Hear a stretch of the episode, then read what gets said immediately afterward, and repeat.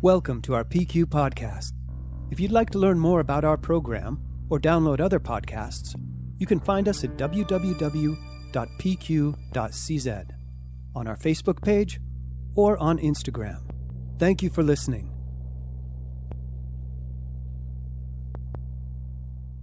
Welcome to the PQ podcasts. I am Michaela Buriánková, PQ General Manager, and today we talk with David Grindle. Welcome.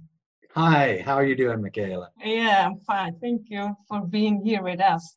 Since 2010, David has been the Executive Director of USITT, and in previous years, he has been an integral part of the Management Commission and the Stage Management Mentoring Project. He has also been a member of OPERA, America's Production and Technical Committee, the Stage Managers Association, and the Production Managers Forum, and continues to work with those groups partner with USITT. Let's start with USITT. It was founded in 1960s, so how does the organization changed over the years? Wow, um, it, it's amazing because USITT has changed a lot and then hasn't changed at all. Our core values really have centered all the way through our 60 years on research in entertainment design and technology, everything from scenography to architecture to engineering. And that centering by our founders really has made us an organization that will always seek a way for contemporary relevance. So that's really exciting. We've also had a long time commitment to our international partnerships. We've often realized that the arts transcend political boundaries and geographic boundaries, and our inspiration can be found from our partners all over the world. And that desire to reach out and share has been with us, and it's why USITT has been engaged with the US exhibit at the PQ since almost the very beginning. And that is one of the ways we try to partner with people around the world through uh, PQ, through our OISTAT partnerships, and through individual partnerships and nations. And I think that has become a bigger focus for us over the last 10 years, trying to find not only ways that we can share the work we're doing, but more importantly, to learn what our colleagues are doing around the world and seek inspiration from them. Uh, I think that's really important for Americans, especially. Uh, we live in such a large country that sometimes we don't know what we're doing on opposite sides of our country uh, artistically. And we can get so focused there that sometimes we forget that there's these great opportunities to learn from our colleagues. Um, as such, I think the other big shift for us is we've become a much more digital organization. And we were headed that way before the coronavirus pandemic. And like everyone else, that sort of forced our hand into becoming a very online, digital focused way of connecting people. So, you know, those changes, we are an NGO uh, by international standards. So we have always funded ourselves. Uh, as a matter of fact, I think I can count on one hand the number of times in 60 years that we've received funding from the federal government. Most of our funding comes from membership and from participation fees. We also have um, the way the American tax structure is set up. If you donate to certain NGOs, you can deduct that from your taxes. And so we're very grateful that people will give those kinds of donations, both for general operating and for very specific projects like research or international outreach or student awards and activities. So that's a unique financial thing in America. And it gets really complicated because, well, we do that really well in American legal systems is make it as complicated as possible. But uh, that's been one of the things that, that does keep us completely independent from any state government, federal government, or even a university.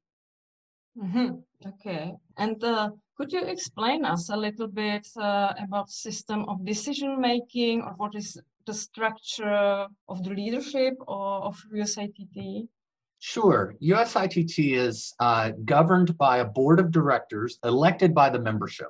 The president of USITT is elected for a three year term with a year coming in to sort of learn the job as president elect and a year going out to also help ease that transition as immediate past president. And uh, the current president is Dan Culhane. He is an engineer with Wenger Corporation the manufacturer. They make uh, music stands and orchestra shells and things like this. And the incoming president is Carolyn Satter. Carolyn ran the city theaters in San Diego for over 30 years. And she's just recently retired and uh, was elected president of USITT. So they really set the goal and direction for the organization. That board then gives direction to me as the chief staff officer and it's my job to really oversee the day-to-day operations. We have a full-time staff of uh, 12 plus me helping produce things. Then we have a series of volunteer-led interest groups.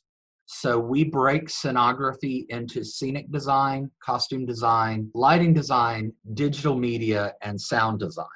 And then we also have uh, groups that are focused on pedagogy we have groups focused on technical production, engineering, architecture, and health and safety. Each of those groups are volunteer led and they help by developing classes at our annual meeting and other things we do throughout the year. But they'll also do projects. One of the projects uh, that we've taken on and people can uh, access on our website is that there have been so many groups, different things, federal, agencies, state agencies issuing how to operate safely in the pandemic. None of them really speak to theater directly, but there might be one little bit of important information in a document. And so the Technical Production Commission got together and they have read far more documents than I would ever want to and found those really little important statements. And they've been putting together sheets so that it holds all of that information and links you back to the original document so you can verify the science behind these recommendations. And we've been able to put that together and we're releasing them after they get vetted by a second set of professionals to make sure they're read properly. And that's the kind of important work that we're doing through these commissions. The Education Commission is talking about how do you teach scenic painting when you can't be in a scenic studio? Are there ways to do that? What are the resources? So these groups are out there trying to bring together the combined knowledge of expertise and be able to share them out. So we have both an, an elected volunteer structure and a volunteer structure that is elected or grown out of the interest areas. And then we have a staff that are dealing with day to day operations. Mm-hmm. Okay, I see. So, like most other things in America, it's a little complicated. This year, you had to make a difficult decision about the USITT conference. So, what are the plans for the future conference? Oh, this year, 2020, uh, the World Health Organization declared pandemic on March 11th. We were due to ship all of our items to Houston, Texas for our annual meeting. The shipment was supposed to go out on March 13th. And to give you that a little bit of that scale, that's about a 3,500, 4,000 kilometer distance from our offices to Houston. And we had to make the last minute decision that everything needed to cancel. And it, it there was so much, if we all can remember back to that time, there was so much information flowing and it felt so challenging because we had contracts that had to be canceled and dealing with the financial impact of all of this. It was, a very stressful time, but it was the right decision to make. It was difficult at that time because we had met in person for 59 years running. And so to realize that we had to stop for 2020 was a challenge but I was really pleased. I mean, we were able to reach out. We did about 70 online courses over uh, April and May uh, and reached thousands of people all over the world. 2021, we were scheduled to meet in Columbus, Ohio which is sort of it's in the middle of the eastern part of the US. And we came to realize two things. One, this pandemic isn't going to be over by March, so we need to take safety into account. Um, but we also realized that here in this country and around the world, the entertainment industry was one of the first to shut down, and we are going to be one of the last to reopen. Our people don't have the money to travel to a conference our exhibitors don't have the money to take an exhibit to a conference, but we need that engagement. We need each other. We, as a creative spirits, need to gather together. And so we've had to make the choice to go online and do a virtual conference in 2021. But we're also really excited by that because we realize how many people around the world can now engage because we've taken away the cost and, and distance of travel. So we're really excited that we can do this. And what's also exciting is we found a platform that integrates with Google Translate. So it won't be a perfect translation, but you also can participate a little more strongly if English isn't your primary language we're also excited because it opens the possibility of people who couldn't travel to the US being able to present, being able to engage and network. And uh, we're even looking at the timing of things, realizing now that, you know, even participants in the United States, we cross five time zones. We're opening up to the possibility of all the time zones in the world being able to participate. And we're still working on the final details, but the cost is also going to be much lower. Even just to get a full week of, of engagement, we're doing everything we can to really pull down all of those barriers. And so, yeah, we're really excited about this. The other great part, you know, when you're at a conference and there are many sessions going on, it always seems that two of the sessions you want to go to are being held at the exact same time. Always works that way. Well, now you don't have to worry about that because you can go to one, the other one's being recorded. You know, you have that opportunity to engage, to be able to get to this content. We realize that when we meet in person, one of the best parts is you leave and you're still talking about that information with someone you met. So we're creating after spaces where you can leave that room and go over and talk still virtually with each other. If you'd like to learn more about our program or download other podcasts, you can find us at www.pq.cz on our Facebook page or on Instagram. Yeah, that's a great idea. Demi, uh, an expo what will be the solution for exhibitors? So with Expo for our exhibitors, we're really pleased because we we have the ability. For some exhibitors they just want to upload some documents that you can download and gauge you over to a website. But for other exhibitors if they choose they too have a virtual meeting room in their booth so that they can schedule a product demo and be live in their facility and show you how a product works best live or you know there's the, even the slim possibility that you might remotely be able to engage with a piece of software you know? So we're trying to create different opportunities for people to still engage with exhibitors in a digital format but live realizing that yeah you can always go to somebody's website but to talk to someone to say this is the problem i'm trying to solve. When we come back together and we're able to perform again we're doing this show that we had planned to do in the summer of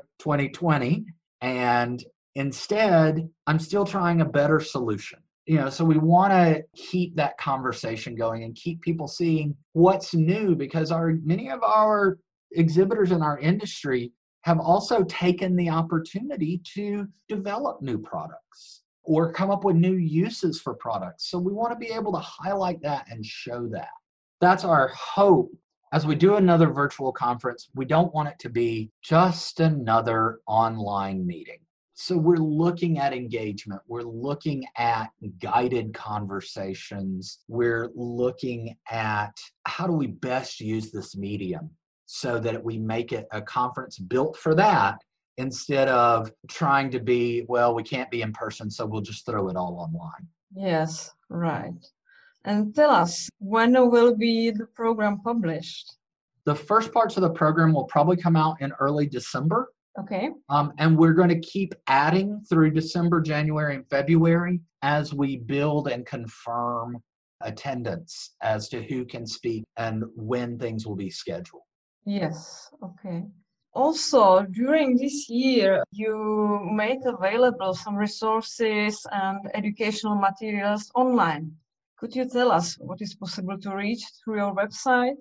Sure. In the last year, we've been able to do a wide variety of courses that you can now still find on demand on our website that are everything from 3D printing and how people are now using that more effectively in uh, scenography and in properties. We have a really fascinating history of stage management that was designed to be a, an exhibit in Houston and it got turned into a presentation really looking at how the role of the stage manager has evolved over the years and it's really kind of an interesting exciting thing if you're like me and are a stage management nerd you find that kind of stuff fun we've done uh, some sessions on how to engage uh, as an educator because teaching online is very different as we're all learning. But those same things come about when you are doing a production meeting online.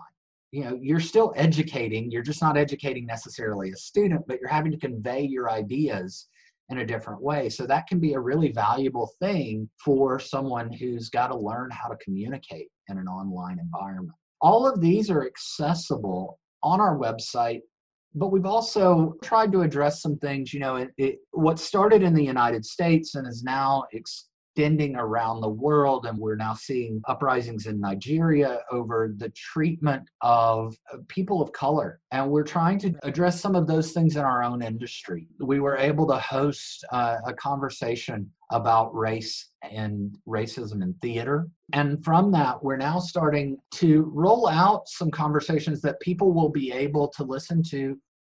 We bring people of color together and have them talk about their artwork. You know, it's opening our minds to different ways people are inspired and bringing professionals to the forefront that often may not be there. And so we've tried to address some of those issues we've tried to address you know the access during the covid and also then what is this new theater that's going to come out of this you know as much as people may not like uh, doing a show on a video format my personal belief is i think we will see a new form of theater come out of this. So how do we use technology best to drive this new form of theater? And it's been fascinating to watch from the very first shows that went on Zoom as the primary platform or, or Google Meet or things like that, how we're finding new softwares. So now you have things um, like StreamYard where you can control who's where on the screen. You can control backgrounds. We're learning a new way to do scenography. If you thought you had to improvise with no budget before, now you have to improvise with no budget and the things that are in individual performers' homes. You know, and so those kinds of conversations, which are on one hand incredibly frustrating, and on the other hand, really exciting. Let's continue with this topic. What is the situation now in the US with theater and cultural organizations? So, the theater and cultural organizations in the US are dealing with the pandemic in a variety of ways. Theaters are essentially shut down, the public ones. Some university theaters are running, but they're doing their shows in different ways. They're doing all online production. They're doing a live stream of a production with masks designed into the costuming. Some of our companies are coming online uh, San Diego Opera just did a production of La Boheme in a parking lot that went really well. People are finding new audiences. USITT is headquartered in a, a town in the upper part of New York, out well outside of New York City, in a town called Syracuse. And the local symphony here is performing, and they've created an ability, they've created little shells around every performer, and they stream those performances out to the audience. So we've been able to find some creative ways to keep people functioning and working. But those are the exception and not the norm. In the United States, there was in the spring a very by our standards large financial package by by many country standards it was nowhere near what other countries have done arts organizations could apply along with other businesses to get some funding support that support really was supposed to last you about 6 to 8 weeks so most companies have burned through that funding. They've not been able to necessarily keep all of their staff anymore. The election season here in this country, it's very difficult to get legislation passed. And in the United States, it requires the Congress and the Senate to pass it and then to be signed by the president. So it's a three step process at, at its easiest. And that that's not happening and nothing will happen potentially until well, definitely until after our election. And then, depending on the results of that election, it may delay it even further until the new president and the new Congress come in. So, that is the same for arts groups, small businesses, everyone. It is same for individual artists? Individual artists, um, if they meet the criteria to apply for the funding, yes it has been a challenge uh, in this country. And we see many people choosing to leave the industry. I mean, there are many industries that are still running, and people have said, uh, you know, this is their tipping point. Other people are trying to hold on. So it's a really, a really gray time for arts organizations in America.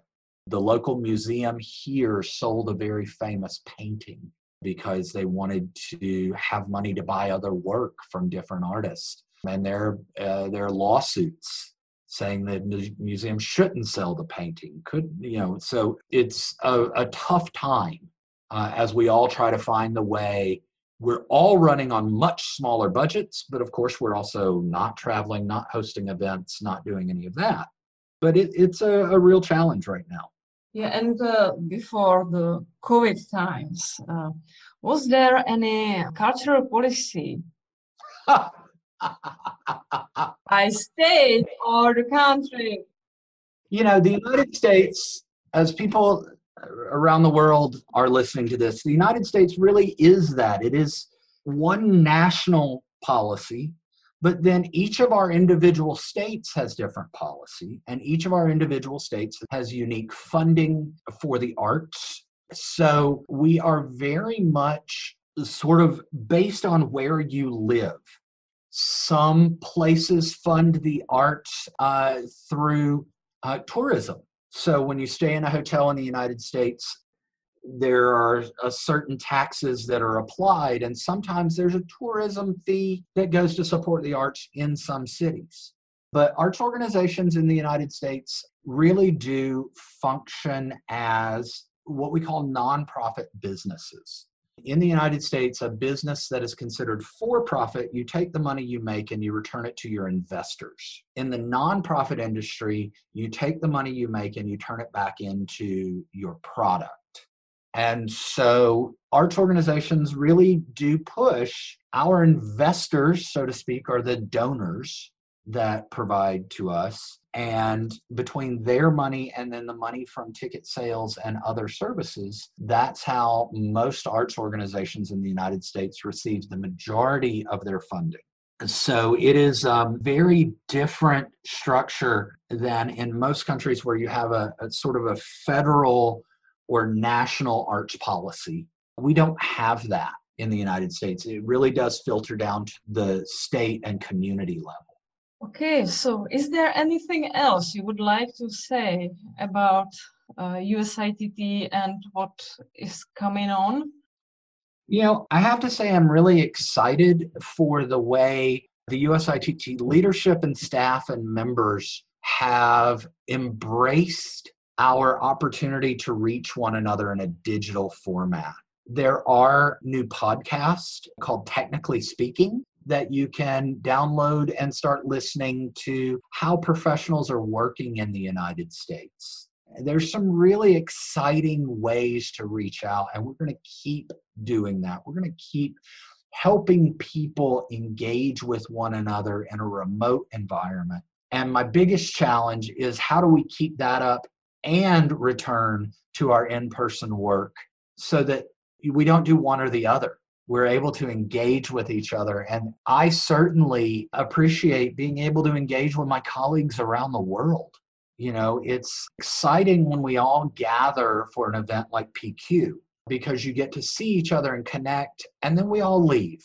There's a sadness to that, or that we mean, oh, we'll see each other in a few years. We've now taught ourselves we don't have to do that. We've taught ourselves that we can engage in this way. And while it's not the same, and it's, I'll say it, it's not as good as being in the same room together. It still teaches me that I can engage with my colleagues and see their work and be inspired by their work. And when I do that, I get to keep that open mind of new ways of thinking about art and artists that I get when I go to these things. So, the more we can do that uh, as colleagues, as inviting and offering the ability to engage with one another, I think we're going to become a stronger arts world on the other side of this. It's a really frightening time right now.